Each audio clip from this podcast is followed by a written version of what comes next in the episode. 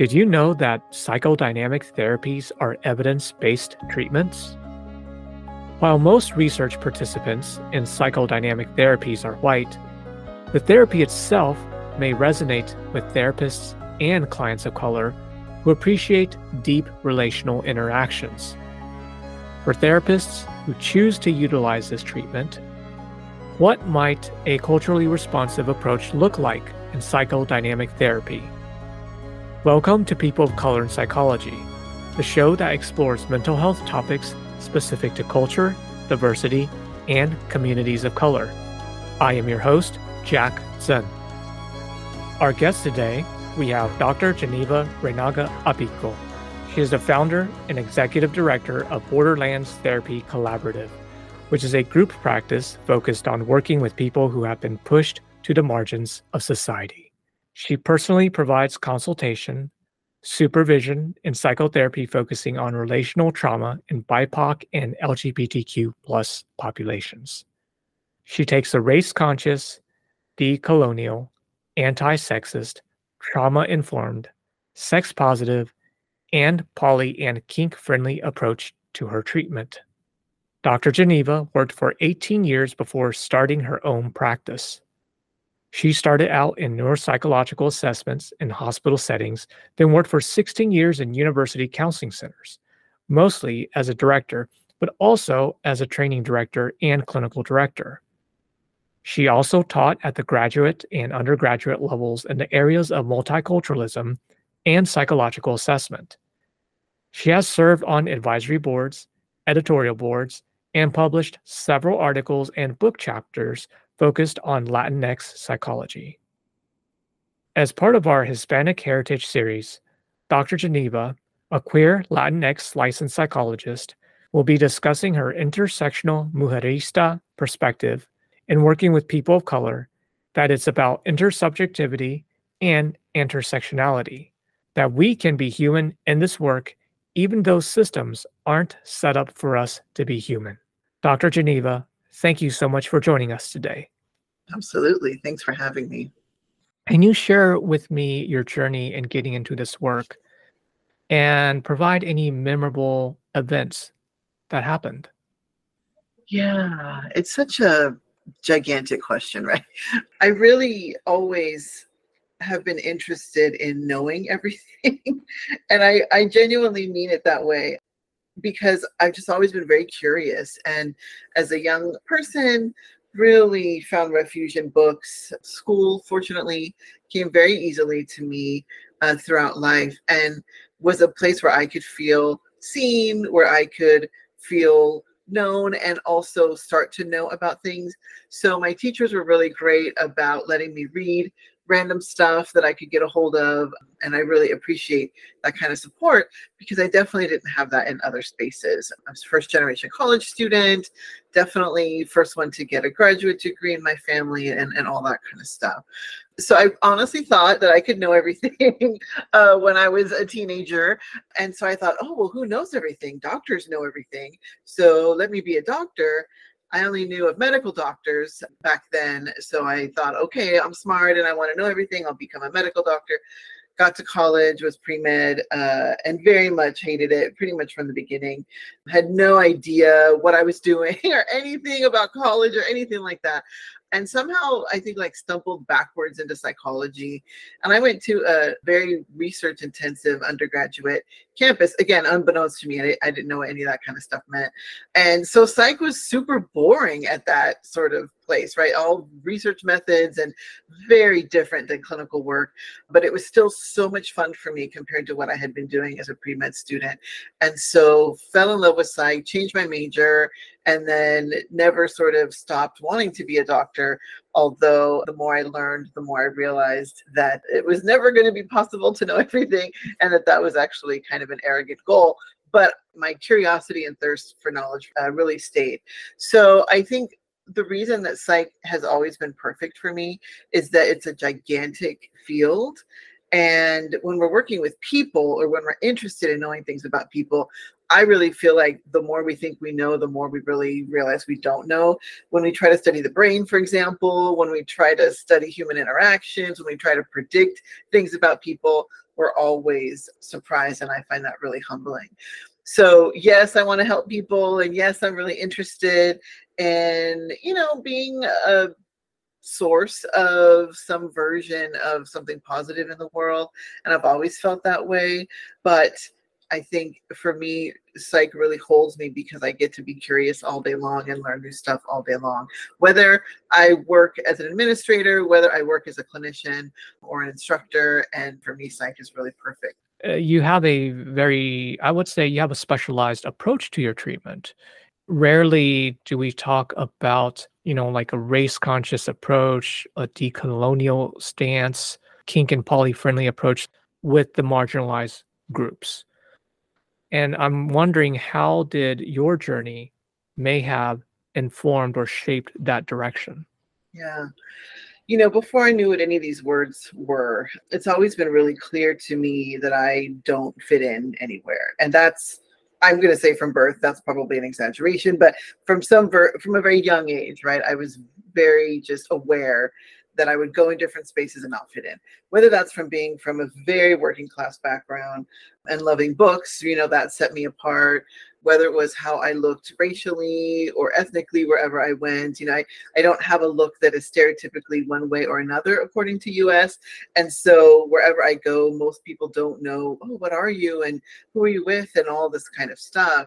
And so that really gave a sort of sensibility, I think, in me of not fitting in, but also I had so much confidence and positive reinforcement academically that it gave me a confidence that I think a lot of people who are from the kinds of backgrounds I'm from don't have.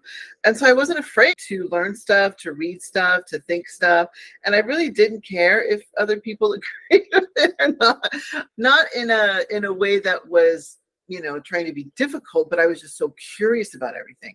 And so I would just find random books in, you know, cheap bookstores that existed when I was a little kid or in libraries whenever I could find them and learn about crazy terms, right? Like feminism, um, learning about the civil rights movement. You know, I was in almost 50, and so I was a little kid in the 80s and, and teenager in the 90s and just really absorbing whatever I could about ideas that weren't fleshed out the way they are now and really got to to see all of that sort of start. So I was never thinking, oh, I can only read people who are from the same background as me, or I can only, you know, learn from people who are telling me in my family. I was like, I'll learn anything from anywhere. I don't care. We didn't have the internet back then, um, but we just read everything I could get my hands on, and that informed me. And then in college, again, I don't care if I do things differently than other people, which I think is a freedom of being a first generation college student. I didn't have like an equation that I had to follow.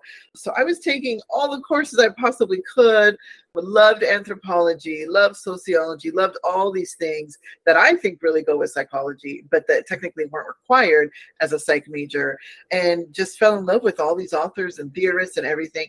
And that continued to inform my work even when I was only able to study psych in grad school. So people who technically aren't psychologists, but who absolutely to this day continue to inform my work. So let's get into some of the intellectual academic stuff here. Sure. Uh, let's help us define uh, a couple of terms from your experience. I, I want our listeners to to understand. How would you define intersubjectivity? What do you yeah. mean by that? Yeah.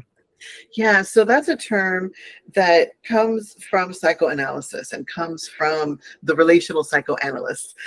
And a lot of folks I think stereotypically so, when they hear psychoanalysis or psychodynamic theory, they're like, oh, you can't do that with people of color. That's a really white field. That's really old. They think of Freud. Uh, they think of what's called ego psychology in a psychoanalytic way. But the relational psychoanalysts are sort of the newer, relatively speaking, folks who really talk about what they call intersubjectivity, which is there's you, there's me, and then the relationship in between us is this thing that can only exist in between us, right? So mm-hmm. intersubjectivity, we're both subjectively present in this interaction if we're having an interaction, a relationship, or for any sort of way that two humans can come together. But that anytime two humans come together, it is unique and special only in a way that the two of them coming together could look, right? Yeah. So I can be a therapist with 10 different people and have 10 different experiences, both for me as the therapist, and each one of them can have 10 different experiences of me. And we can all be authentic the whole time. It's just magic stuff happens in that space. Feminist psychologists talk about the co construction of the relationship and all of that beautiful stuff. You know, humanistic folks talk about it in some sort of way, but it was really the relational psychoanalyst who coined this term intersubjectivity. And I love it. And I think it goes really well with intersectionality, which is a term, of course, that we have from other spaces. So I'm like, I'm all about intersubjectivity and intersectionality. Most people have no clue what I'm talking about when I say that, but it, it really is true and really is based in um, some pretty amazing literature that's out there. Yeah, yeah. And of course, that makes sense with the intersectionality of different intersectional identities. That shared space can only happen in that moment, just mm-hmm between you and the client. Yeah. And so if we bring in a more sort of cosmic sense of things too, right? That that can be really special, really magical, really powerful. And honestly, I think doing clinical work with humans, although probably other work too, it doesn't have to be clinical, can change me for the better also, right? So hopefully I'm working and helping the person that I'm working with. And also if I'm really open to it and I'm authentically present in that space, I'm absolutely touched in this work and challenged in this work and grow, I feel, in so many different ways every single day. And that's part of intersubjectivity too, right? That we impact each other mm-hmm. and we impact each other in very personal ways. Yeah. Rarely, you know, that's such an important point. Rarely do we consciously and deliberately think about how the interaction with our clients also change us. Oh yeah. It's usually uh, I you know maybe this speaks to as I'm talking about this dominant yeah. perspective, which is yeah. I'm going to deliver this treatment, apply this onto you. Right. Right. There's a hierarchy in that statement, yeah. as opposed to no, we have a shared space and there's an interaction flowing back and forth. Right. And the client can also change me. It's not me right. applying something onto the client. Right it's also not me, an expert, giving something to the client, right? To me, that's very white supremacy culture individualistic in its thinking too, because it's like, okay, yes, I went to school and have a bunch of training and spent a bunch of money on all these things. Hopefully, I know a few things. And I think people come to us wanting us to know stuff and wanting us to help them. Absolutely. I'm interested in trying to be helpful. And also, I do not believe that it is helpful, no matter how smart I am to go into space thinking, oh, I have all the answers, and here I'll just apply it to you, and then you'll feel better, and then we're done. And to me, that's why I, I so much focus on relational theories because I feel like they're really the only ones talking about this kind of stuff. Um, do I still rely on CBT and other things that end in T for ideas and techniques? Sure, that's very helpful in a lot of ways. Very helpful with panic attacks, for example. Very helpful with certain things that we've got really clear evidence is relevant and helpful for a lot of people. But in the, the way in which I deliver that, I think is so relevant. And the relationship, of course, that we have. And we know that the common factors research tells us, right, that it's the relationship that really heals people and all that kind of stuff. But I don't think anyone's talking about the relationship enough other than the more relational theories uh, in mm. psychodynamic. If I'm wrong, please people email me and tell me other theories that are out there because I'm always really curious as to who's thinking about this stuff and, and how do we relate with each other. Yeah, I, I was very fortunate that graduate training we had faculty members who they were teaching object relations. So very relational. Yeah. Yeah, psychodynamic approach. Yeah. And the relational theories really started with object relations, right? And the mm-hmm. intersubjectivity folks just kind of took it I think, in their opinion, in the natural progression of, okay, if I'm trying to relate to you as a whole human and not a partial human and all that kind of language, what does that look like? And I often use that kind of language with my clients. Mm. They're like, what the heck is a whole human? I'm like, no, it's like really seeing the whole context of the person and not treating you like a stereotype. And they're like, oh, yes, that is what I want. And yeah, that makes sense. You know, eh, gosh, maybe this is going to start to change the way I do my work. kind of get back into the psychodynamic roots. Yeah. Yeah. Hmm. And I don't, you know, I'm not afraid to tell people those terms, and I even use some of those terms on my website and things like that. Most people don't know what that means or care, right? Like clients just want to feel better, and I totally get that. But when people say to me, "What's it like to work with you?" or even when I thought about what kind of information am I going to put on my websites or anything public facing about me that's sort of like a directory listing for a client or something, I really tried to make it clear that I'm relational, right? Because if someone comes to me and they just want me to give them techniques to do at home, they're not going to like me. And that's okay, right? I don't have to be the perfect therapist for everybody. But if people are interested in sort of like diving into this stuff, we can do techniques, but I hope that it's in a space that feels relational and that really works well. I think not only for folks that honestly know what Latinx culture is and know how relational it is in general, at least stereotypical, stereotypically speaking, but also who I am as a person. And I'm interested in being authentic in the space. So I'm relational, and that's just true. So some folks are not interested, and that's okay. But for the clients who are interested in working with me, I think it works really well, especially uh, doing all the trauma work that I do. Hmm. So, relating to the work you're doing, the trauma work, can you tell me what you're trying to accomplish with Borderlands Therapy Collaborative? Yes, absolutely.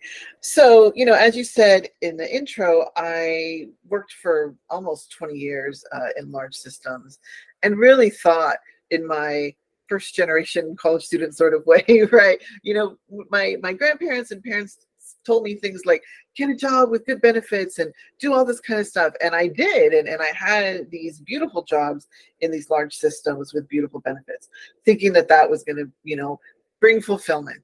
It really didn't, especially over time, because that's when I realized that, you know, sexism is real and racism is real. And I knew that before, but I think the higher that I got up in these systems, the more I realized that they wanted me to look and act a certain way in order to remain acceptable in those spaces, right? And I am not anybody's poster child because I'm too interested in authenticity. And the last thing you want in your person talking to the newspaper or getting interviewed and representing the school or any of that kind of stuff, the last thing you want is someone who's going to answer questions honestly about suicide rates or how we respond to alcoholism or sexual assault or any of this kind of stuff, right? So the more I had tension with my supervisors who were like, yeah, no, you're doing great stuff, but like, they didn't, no one ever told me to shut up, but they were essentially telling me to shut up and, you know, stop telling people the truth essentially. No one ever said it that way but that's really what i knew i was being told right? Like what were the signals you were given that yeah. may have conveyed this message? Yeah. So i i definitely was liked by my supervisors for being productive, right? These are all very white supremacy of terms for being productive. You know, I am smart. My CV has certain things on it that people like in those spaces. You know, supervising people, keeping people in line, knowing ethics and law, and all this kind of stuff, right? All of that was great.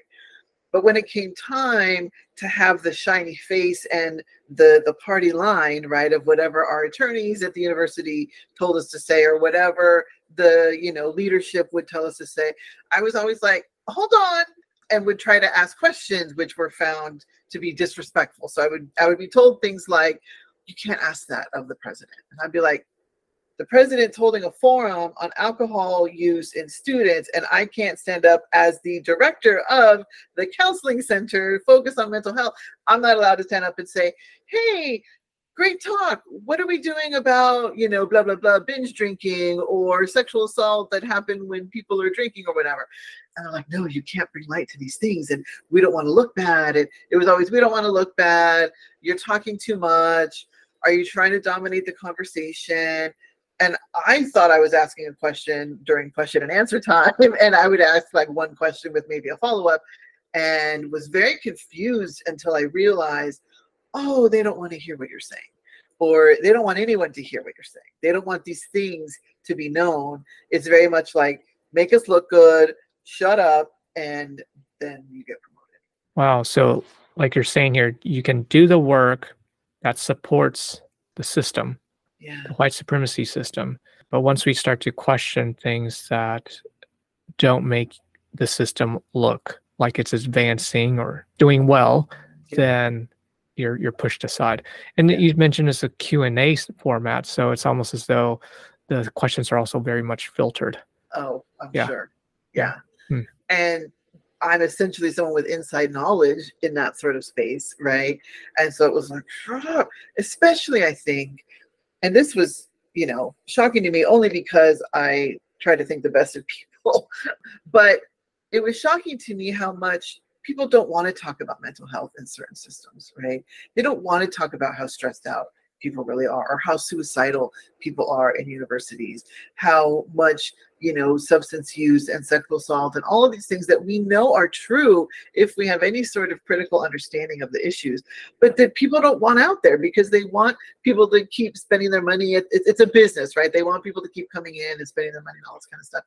And me with my desire to truly help people in a real way is like no we have to talk about these things. We have to bring them out to light. That's the only way we're all going to be able to be present and work together. And they're like they don't want to hear any of that right? Hmm. the the individualism i think too became more and more clear to me as i got further up right because when i was in counseling centers as a staff clinician that was amazing we're doing outreaches and we have relationships with people all over campus and all this beautiful stuff and I felt I could be very collaborative and very collectivistic, which I realized later is is who I am. I didn't know how relevant that was until I was in these systems. But when I was the director, when I was in these leadership meetings representing mental health spaces, right? I would be in meetings talking about budget, talking about building new buildings, talking about all this kind of stuff. And I realized, oh, they look at me to like keep the lid on stuff and and don't let that stuff come out. If I'm doing my job well, there's no suicides or there's none of this stuff making us look bad. And I'm like, what? That is not possible ever. First, like we can't ever like yeah, it's completely unrealistic. Do I want there to be no suicides? Of course I want that. Do I want all of these things to never happen? Of course, but that is not real life. And me being held accountable for that, and by extension, my staff being held accountable for that, it, it's just like you- you're setting me up to fail. And how can I possibly do right by that if that's the expectation? Not to mention, the last thing I'm going to do is go back to my staff and talk about this because it's so ridiculous and unrealistic. I would never put that on mental health professionals. And so I felt very much in the middle of Ugh. this unwinnable situation. Yeah, yeah. As you're describing that, it, you, you must have been very torn because oh you Oh gosh, know yeah. you were in many ways trying to protect your staff from some of this stuff Absolutely. while trying to be effective. And so, is that? And I think this is a journey you you took because I think you you left, I guess, a lot of your leadership positions Mhm. to start Borderlands. Can you tell me more about Borderlands Therapy Collaborative? Yeah, absolutely. So I eventually realized I can't do this anymore. that it's not why I got my doctorate in clinical psychology, right? I really believe in it. I really take this seriously. I'm not interested in, you know, the golden handcuffs, as some people would call it, because the benefits and the salary were so good. And so I was very scared about what that meant and really didn't know what to do with that feeling, right? And so I would take jobs at different universities. I was, you know, in leadership at a few, at three different universities. Um, and I was like, oh, it'll be better over here because this is different or, you know, whatever, whatever. And that might have been true for a small time, but then eventually the same feelings would come up in me, right? And it was what really, are what are those same feelings? yeah, so the feelings were I this is not why I went to school. I don't get to be honest. And for me, I feel like a wild animal in a cage if I don't get to speak authentically. Now, I can shut up if it's not the right time. I can have good timing, but if you tell me you don't get to say the truth in here, that that's not going to work well for my relationship with a Mhm. person or with an organization or anything like that. I want to constantly get to the root of things, which is, you know, good for a depth therapist, but Mhm, not good for mhm. somebody who's like paid to be the face of, of certain things, right? So when I sort of was able to name that and realize that, and that took years, right, of self-reflection and journaling and therapy and all this kind of stuff. When I was able to really realize that happened to coincide with COVID and happened to coincide with my partner getting a job that had, you know, beautiful health insurance for us or whatever. And so I think all of that was connected. It, it was just sort of like I was at a point where I just couldn't take it anymore without my mental health and physical health starting to suffer. That COVID opened my mind in ways that I never was open to before around virtual therapy.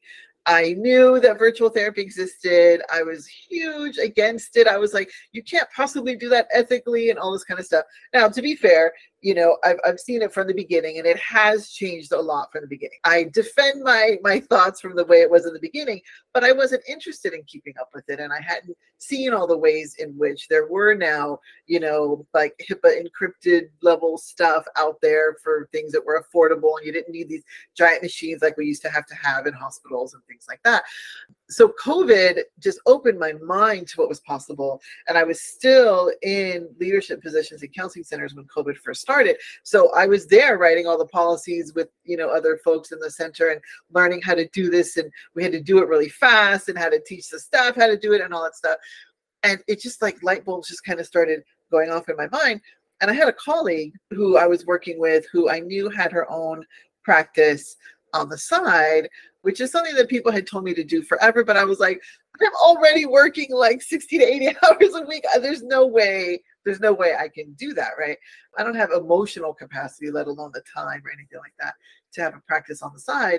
But she was a clinician, she uh, like at the counseling center, and she had a practice on the side and she said something about it being virtual and i was like oh well you know what's it going to be like when you have to go back to in person after covid? And she said my practice has always been virtual even before covid.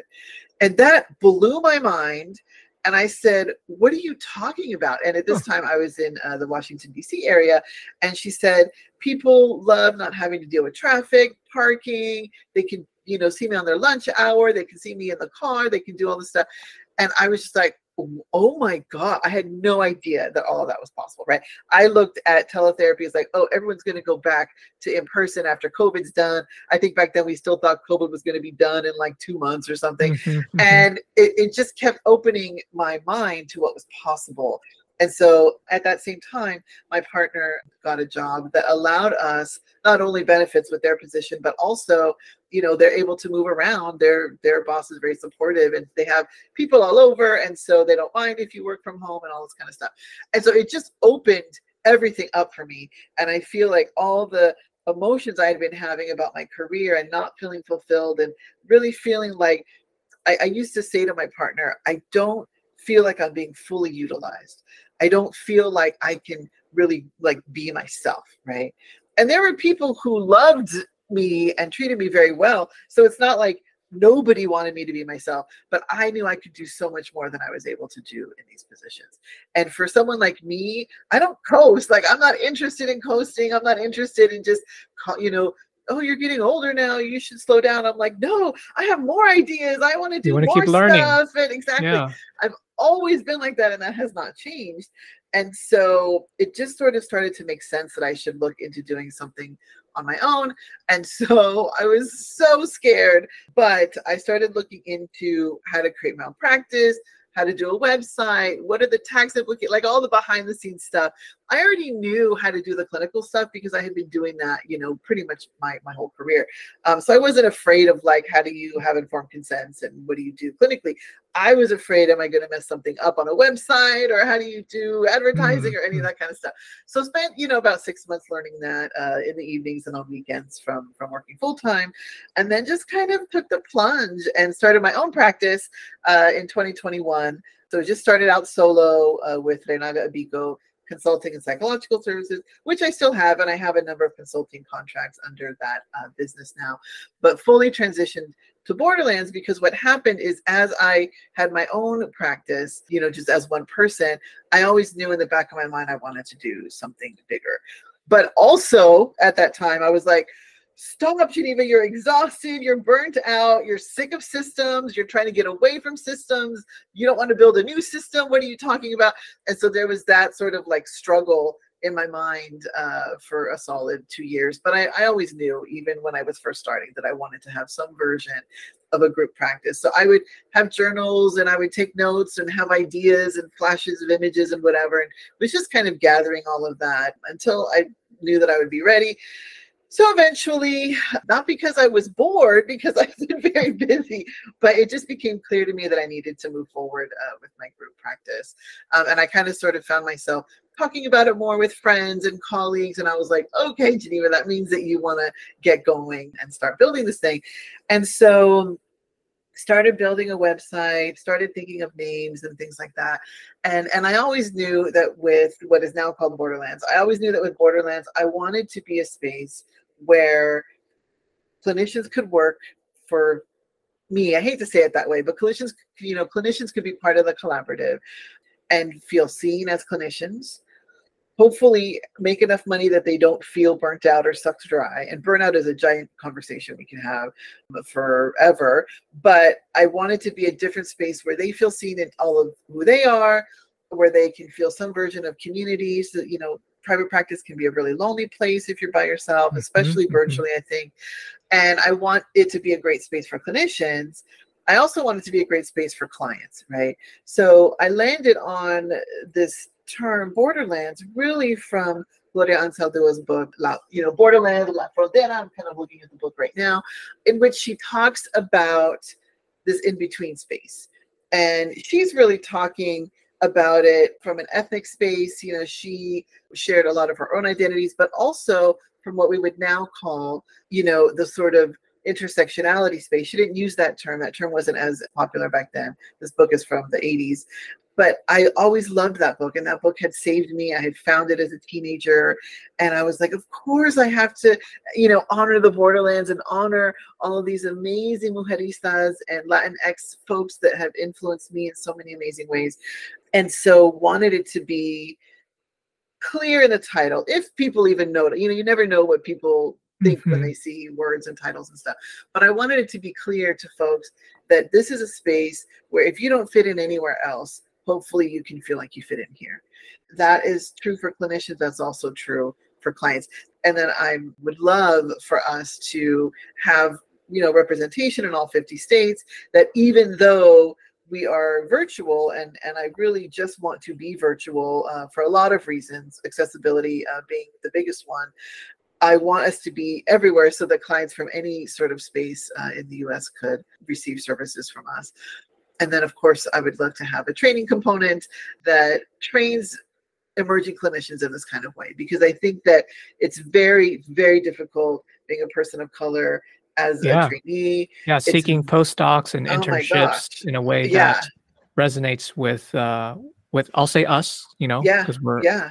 yeah, yeah, and so I think the other magnificent thing as you're describing the emergence and, and creation of Borderlands and thinking about systems, how you're pitted. Wait, I don't want to get back into systems. Yeah. But I think it's different because as you're describing this, I hear an intentional approach where the system that you're creating is coming from. Yeah. Uh, it's more from relational. I want to create a space to just hear and see people mm-hmm. for who they are so people can be heard. Yeah. Yeah. I don't worship money do I have a scarcity mentality sometimes that's very common with folks who are from where I'm from? Especially yes, immigrant families. Yes. Right?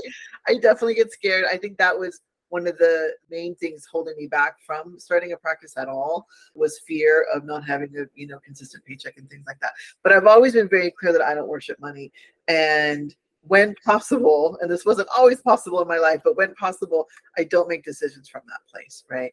And so I'm incredibly fortunate, you know, with my own practice. I'm still very busy with clients. And so I, you know, don't need Borderlands to make money for me to be happy with it. I created it to be infrastructure to help folks have their practices and be able to, to exist in that sort of way. And I think that that makes every difference in the world when we're talking about philosophy and goals. And, you know, I decided uh, to have clinicians as 1099, you know, independent contractors, as opposed to W 2 employees, because I wanted them to have the most freedom possible. I want someone to work with me if they've got four hours a week to offer. I want someone to work with Borderlands if they want it to be their full time gig, right? Mm-hmm. And I was like, okay, to be, you know, they charge whatever fees they want, they work whatever hours they want. And that is really important to me, that sort of freedom, because I don't pretend to know what someone's mm-hmm. situation and, and are you recruiting? Absolutely. Okay. Okay. That's good to know. I yeah. will include that on the show notes. Now, I want to shift gears here in our conversation. So, for folks, and I think this is something based on your experience and training, for folks who are doing relational work, Mhm. and as you had mentioned, oh, you know, psychodynamic is very white in a way, but you've in many ways have found a way to challenge that perspective. Mhm. What are some important distinctions, adaptations, or considerations that clinicians should consider when they're using this theoretical model Yeah. and working with clients of color? Yeah. I actually don't think of it as adaptation because if you know psychoanalysis from a critical lens, Freud himself was incredibly revolutionary. He tends to be mistranslated a lot, but he was all about freedom. He was all about if you actually like the goal of he didn't call it therapy at the time, but like the goal of this stuff is for you to be free. And no one, you know, that didn't make it into the Cliff Notes version that a lot of people, you know, learn about Freud and stuff like that. Hmm. And I'm not defending him. There was a lot of stuff that was problematic about Freud. However, from a revolutionary perspective and from a think outside the box perspective, he was all about that stuff, right? Freud would say things like everyone is bisexual. And there's a whole bunch of theory behind that, but it's like no one ever talks about that. Why don't we have that conversation? Oh. And why why don't Huh. people know that, right? And so I don't look at it as adaptation. I look at it as really sort of getting back to the spirit that was always there in psychoanalysis. And does that mean that all psychoanalysts practice this way? No, right? Like white supremacy is so good at taking over in systems, right? And Mhm. so, of course, it's taken over and it's been in all these places. But there have been people throughout history, and there are more and more groups now who are like, no, let's bring this stuff back. Let's really do more scholarship either as psychoanalysts of color or gay psychoanalysts. And that's a giant umbrella term. There's a lot of different ways, right, that we can be not heterosexual in the work and show up and, and really do a lot of stuff. Let's not be sexist. Let's not have all this stuff. And there have been theorists throughout time in, in psychoanalysis who have been doing this. And there's more and more trying to bring that to the surface and also create new stuff. So I'm really excited at how, you know, at least the circles that I hang out in, there's a lot of energy around this and, and trying to just show we don't have to adapt anything. We have to see what's out there, continue to see things that are possible and, and create from that perspective because who is better suited to really know you than someone who's interested in the relationship if i'm really willing to work on my own stuff and i'm encouraging you as the client to do the same then we don't need to adapt anything. We just need to be honest with ourselves right? And people talk about oh how do you bring in social justice elements? And how do you talk about white supremacy? It's like it's around us all the time. If we are honest and i know my stuff and what's really going on in the world and the client brings in their stuff and they're honest this stuff is in the room. We just need to not be afraid to talk about it right? Hmm. and so Hmm. i don't i don't have white guilt. I'm not white. You know i don't i have white colleagues who describe this feeling and i read about white fragility and i read about white guilt and all this stuff and those concepts are very foreign to me as an individual. I don't feel that right? So i don't have this fear of going there that i think a lot of white people have or i read that a lot of white people have. And if i'm comfortable with it and i'm confident and i'm competent hopefully it shows itself in the room i think in all kinds of ways including with this kind of stuff but i don't look at it as adaptation i look at it as being authentic Hmm. Hmm. and and doing what relational psychoanalytic people have been telling us all along which is be authentic even as the provider right and that can really bring a lot into the space Yeah, well, thanks for sharing that perspective and idea. And it sounds like one of it is, you know, to be truly honest with ourselves, we do have to, in many ways, do this work and question the, I mean, how am I presenting to my client? Am I being Yeah. genuine? What does genuine look like? Is this image that I'm showing up with my client in this therapy room a product of, say, racist systems? yeah Am I willing to look at that? So, as a person of color, what were some of the challenges that you faced and overcame that you would be willing to share? Yeah. I mean, you know, things I didn't realize at the time when I was young, just getting to college is a big deal. I didn't ever question that because I was always just so thirsty for knowledge that no one could stop me. But when I got to grad school, especially at the doctorate level, I really loved my professors, but I didn't have a Latinx professor at all. We had one adjunct my last year in doctoral training. And I went to school in Los Angeles. Okay. People like, oh, did you go? And no, I went to school in LA. I started my doctoral degree in the year 2000. It really wasn't that long ago, right? Like, this is crazy to think that that is the case. Now, my school now has a lot more. And, you know, I know they were trying, but I was really fortunate in getting mentors that didn't look like me. And I didn't care if they looked like me. I cared that they would be supportive and all that kind of stuff, right? But when I was done and out in the world working, I was like, oh my gosh, I've never had a mentor who looked like me. I was able to get that from other organizations that I would find and build community slowly but surely but I realize now what a challenge that was. And I realize now how different it would have been if I had, you know, mentors who really looked like me or who were trying to do the kind of stuff I was trying to do. I had people who were supportive of multiculturalism and, and an amazing mentor, Dr. Dale Rowe, who's African American, who has done amazing stuff with his career and was so good to me and all that kind of stuff. But it's like, I'm lucky that he was willing to mentor me, you know, even though I'm not black. And he would never, I mean, that was not even a question for him. But I'm like, wow, what would it have been like for me to see my identities out there yeah. in mentors and supervisors, right? I have only ever had white supervisors in my entire training and career, with one exception, where I had a supervisor uh, who was half white and half Japanese. Mm-hmm. My entire career and that is ridiculous, right? It, it, probably would have been really different. And I'm not upset about where my career has taken me. I'm very excited and happy with my career, but I'm sure it would have looked different if there were people like, you know, trying to guide me, helping pave the way kind of thing. So, any final thoughts? I do think that my go-getterness i don't know how to say that any other way uh-huh. is absolutely relevant to what my life and career has looked like and i don't think that's okay right? I think that that that works really well with white supremacy culture this whole like you know just make it happen and some version of the american dream kind of stuff. And i wasn't operating from those spaces. That really is how my personality is. But i think that's a problem because what if i didn't have that personality right? What if i needed more people to sort of like help me and me believe i could do it and all that kind of stuff then those are the folks that get lost in the cracks and who fall through the cracks, whatever the saying is in English. And I don't think that's okay. And I really hope that we can have representation in all sorts of ways, right? Including different personalities, that you don't have to be this only one way in order to be able to be successful in what is still a very, I think, white supremacy culture kind of field and world, right? And, you know, or, or at least country. I can speak for the US for sure that it's very much that way. But psych is that way. And I think, you know, dominant US culture is that way too. And that's a problem because not everybody is like that. And that I really think that should be okay. Yeah. Yeah.